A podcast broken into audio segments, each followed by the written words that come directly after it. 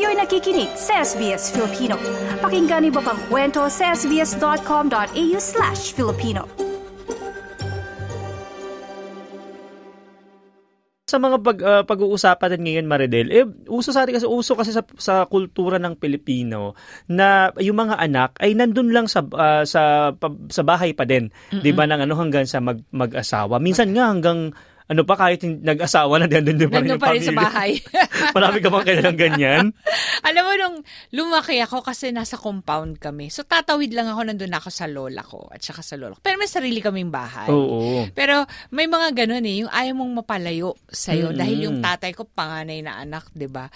Uh, na lalaki pa. Yung uh, nagkataon na nakabili ng lote malapit sa katabi mismo nung sa lola ko. Kaya nung nagpatayo ng bahay ay ginawang isang gate na lamang. Oo, magkakasama na lang parang oo, compound. Uso sa atin yan eh. Masaya no? rin kasi yung mga pinsan ko pag dinadalaw nila yung lola ko at natutulog doon ay marami kaming kalaro. Oo, so may mga may mga ganong benepisyo rin siya. Oo. Pero dito sa Australia iba naman western culture eh, 'di ba? Mm-hmm. Dito parang pag 18 years old na yung bata eh ah, pwede na maging independent, oh. 'di ba? Marami ka bang kilala 'di ba may mga families din sa Australia na talagang ganun umaalis na agad? Alam mo dito kasi 14 and a half years old pwede nang magtrabaho mm. kahit nag-aaral pa. So doon pa lamang ay natututo na sila ng independence. Sa, sa karanasan ko yung mm. anak ko na nagtatrabaho siya ngayon part-time eh lalo na pag bakasyon, walang walang minimum, walang maximum hours. Mm-hmm. Eh nakakaipon ng pera. Pagkatapos doon ay hindi na humihingi ng baon kapag mm-hmm. mamamasyal o di kaya kapag magsha-shopping at natututo na rin yung anak ko na i-handle yung finances niya, kung magkano yung iipunin niya, kung magkano yung gagastusin niya. So doon pa lamang kahit nasa loob na ng poder ko ay natututo na siya ng financial independence. Oo, malaking bagay yun kasi naalala ko din kahit actually actually mula sa bata eh. Halimbawa, naglalaro lamang yung bata. Pag napansin ko dito, ilan, ito lamang ay aking obserbasyon. Mm. Maaring ito'y mali o iba rin sa obserbasyon ng iba. Yung mga bata, halimbawa pag Asian yung parent, talagang nakaalalay sa mga bata every oh. now and then. Pag mga naglalaro. Pag yung mga mga Australian, yung mga uh, nandito na din nag, ano, yung medyo mas liberated or mas western, uh, was western culture, pinapabayaan lang yung bata na maglaro. Kahit mag, uh, kumuha sa dumi dyan, ganun, ano. Parang tayo, talagang parang grabe tayo mag-alalay. Oo. Alam mo ako, na, na dahil lumaki lumaking daycare yung mga anak ko dahil nga nagtatrabaho tayo, no? Parang na natuto sila ng independence mm-hmm. doon pa lamang na at saka yung mga bata dito, bata pa lamang ay sila nang gumagawa ng sariling baon nila. Oo, ah, may ganun na talent Oo, talaga. may ganun talaga. May ganun din na pag, uh, pag nasa siguro mga grade 4 ka na, grade 5, ano, sila na yung naglalagay ng mga baon mm-hmm. sa lunchbox nila. Tapos naglalakad na mag-isa papuntang eskwela kung malapit lang ang eskwela. Oo, no, may ganun talaga na total na meron namang mga nag-a-assist din sa atin, mm-hmm. 'di ba sa sa mga yung may lollipop, lollipop lady, lady oo, na malaki ang kita. Oo. Malaki bang kita? oo daw. o, yun ang kwento ako. eh. Oo, Tapos na. dalawang oras sa umaga, dalawang oras sa hapon. O, mm. diba? Kaya tuloy ngayon, para pag ano mo, pag, uh, pag hanggang paglaki ng bata, nandun yung kalinga ng, ng mga, lalo na mga Pilipino mm-hmm. na parang aalis lang yun kapag nag-asawa na. Pero dito, meron ka ba ding mga kilala or on your end, parang meron ba ding, uh, yung parang pag 18 na, syempre hindi pa 18 yung anak mo, no? Mm-hmm. Pero pag halimbawang ganun, ready ka ba? Parang ganun ba yung pakiram, anong pakiramdam pag nagsabi na, ay mom, I, I wanna uh, go independent, I wanna move out? Ah, alam mo kasi, parang tinitrain na ako ng anak ko eh. Kasi bata pa lamang siya. Ikaw ang tinitrain. Oo, independent na siya. Mm-hmm. Pagkatapos ngayon, 17 anyos na siya. Mm. Alam mo yung, nung 16, 15 anyos ay may mga sarili ng lakad. Kasi Oo. dahil sa sa amin ay umaalis sila umaalis sila ng bahay. Mm. Mag-isa, makikipagkita sa mga kaibigan, namamasyal, buma- tapos bumabalik lang sa sinasabi kong oras na dapat bumalik. Mm. So meron na silang ganon. Pagkatapos tinatanong na rin na, o, an, ano bang pinag-iipunan mo? Pinag-iipunan ko sakaling mag-aral ako sa Melbourne, mm-hmm. meron ako pambayad ng upa. At parang nakita ko rin yan sa mga sister-in-law ko, brother-in-law ko. Kasi nung nag-18 sila at nag-universidad sila, ay umalis sila sa bahay ng biyanan ko. Mm-hmm. Na, nagsarili sila dahil unang-unang malayo yung bahay nila sa universidad. Mm-hmm. Pangalawa is, ganun talaga yung ganun yung naging kalakaran na kin- kinamulatan Yung kultura nila. kasi dito, o, ganun. Hindi dahil sa gusto ng biyanan ko, pero yun yung naging decision nila dahil yun yung yung mga bata sila, yun yung kinamulatan nila at yun yung ginagawa ng mga kaedad nila. Parang o, naging uh, tradisyon, kultura nga, no?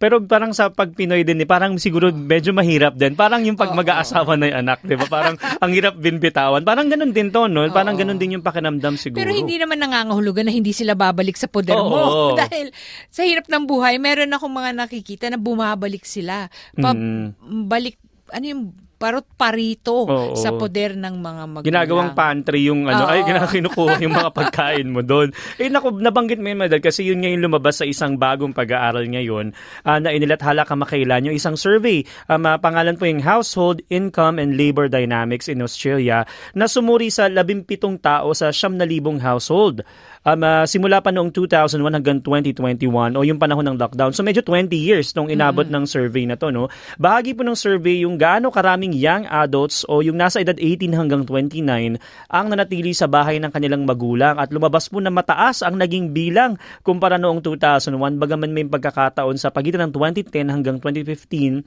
na stable yung ilang young adults. Ayan, yan yung si, si Maring Hilda. Oo, yung Hilda survey nga. na yan na nagsasabi ng maraming mga uh, impormasyon tungkol mm. sa pamumuhay sa Australia. Samantala, sa isang hiwalay na survey ng fin- ng financial comparison site na Canceller noong Disyembre, mahigit sa kalahati ng 2,000 adult respondents ang naniniwala na hindi dapat tumira sa bahay ang kanilang mga magulang na nasa edad 26 pataas. Naku, medyo matanda na yun. Oo, parang siguro parang sandali. Oo, gusto, mag- matagal-tagal ka na nagtatrabaho, no? Oo. Kung titignan ang survey naman ng Hilda, aabot sa 31.2% na lalaki na nasa edad 26 na taon hanggang 29 na taong gulang. Gayon din ang 27.5 ng mga kababaihan ng parehong edad ang naninirahan sa kanilang mga magulang noong 2021. Ito ay 9.9 points at 11 11.6 points na pagtaas kumpara noong 2001. Mm, so ibig sabihin parang hindi naman pala talagang Pinoy lang 'yan. O baka Oo. baka talagang nagiging ano na rin siya dito, Oo. norm. Pero pakiwari ko may may may kaugnayan to sa tinatawag na cost of living. Oo. Ito 2021 pa, maaring kasama na rin kasi noon pa lang medyo tumataas na, no? Oo. E tingnan natin, isa po sa pinakamalaking pagbabago sa loob ng dalawang dekada yung mga babaeng nasa edad 18 hanggang 21 kung saan 79.5% ng mga ito ay naninirahan pa din sa bahay ng magulang. Ito po ay 17 uh, 17.6 na pagtaas. Medyo ano pa naman, bata pa naman yung 18 to 21 kahit pa paano, 'di ba? Eh sa kabuuan daw po sinabi na 54.3% ng mga lalaking nasa edad 18 hanggang 29 ang nat- nanatili sa bahay ng kanilang magulang noong 2021 habang 46.7% uh, naman ng mga kababaihan na nasa parehong edad ang nanatili sa bahay ng kanilang magulang. Mas mataas pa yung mga lalaki pala, Oo. no? Pero alam mo, ang napapansin ko at uh, yung mga obserbasyon ko sa mga kakilala ko na hindi Pinoy, no? mm-hmm. uh, kahit naninirahan sa kanilang mga poder, yung mga anak nila na adult na o nagtatrabaho, tumutulong ito sa gastusin. Yun yung tatanungin ko sana kasi baka yung iba naman eh, na tumitira sa bahay tapos walang ambag dun sa bahay. Oo. Yung iba naman nagbibigay din naman Oo. pala. Yung, yung iba tumutulong sa bahay sa renta. Mm-hmm. Alam mo yun kasi minsan uh, yung mga magulang din yung nagigipit. Oo. Eh, especially kung retirado na yung mga magulang, 'di ba? Gusto nilang mamuhay sa magandang tirahan, gusto nila ng komportableng pamumuhay, pero hindi kaya ng pensyon nila o nung mga naipon nila yung upa sa bahay o di kaya mortgage kung meron pa. Kaya ang nangyayari, yung mga anak ang tumutulong sa pagbayad. So hindi mm. naman lahat na humihingi ng tulong Oo. sa magulang. Kumbaga, ano mo na rin yun, 'di ba, bilang anak. Kahit ako mm-hmm. nung bata ako mga around nung pag-graduate ko na mga around 20, nagkatrabaho na ako. Parang ako na yung nag-grocery, pero bayad ko na yung grocery din na yun. Parang Oo. tulong mo na nga rin sa magulang mo. Sa atin mo. kasi, pangkaraniwan, yung mga, kung, kung katulad ko sa bahay pa bahay namin wala nang binabayarang uh, mortgage yung mga magulang mm. ko so ang nangyayari sinasabi ko lang uy, ako na yung magbabayad nito. Mm-hmm. Ang masarap rin sa pakiramdam na nakakatulong ka na sa matagal ng panahon na ikaw yung nakasahod, Oo. yung kamay mo yung nakasahod, ikaw na may nagbibigay. Nakakataba ng puso sa mga gulang yun. Pero merong ilang mga bata talaga yatang walang pakialam. Baka may ganun din, ano? Oh, meron din. Pero ako nung medyo nakaluwag-luwag na Oo. sa sweldo, eh, yun nga, sinabi well, ko na. Nagbigay ka na ah, rin. Oo, ako na yung magbabayad ng ganito, ako na yung gagawa mm. nito. Tapos, yung mga kapatid ko, dahil nag-aaral pa sila noon, eh, nililibre ko. Eh, di ba uso sa atin yung pa-ice cream Oo, pag sweldo? ikaw ang mag manlilibre pag sa mga magkakapatid, di ba? Ice cream at pansit. Naku, mm-hmm. nagutom na ako. Ayon pa sa nasabing survey, hindi na bumalik ang mga young adult na umalis ng bahay ng magulang bagamat sa pag sa bagaman sa pag-aaral may 3% ang ginawa ito. Karaniwang bumalik sa parental home ang nasa 18 hanggang 21 years old noong 2018 hanggang 2019. Ito yung binabanggit mo na bumabalik, bumabalik pa rin naman, mm. di ba? Tapos iba nga Oo. posibleng may mga concern sa cost of living. Kasi pangkaraniwan, nag, naninirahan sa mga tintag na shared home yung mm. mga estudyante. Eh ngayon, pag nagkulang na yung titira sa bahay. At ang hirap, Oo. ang hirap maghanap.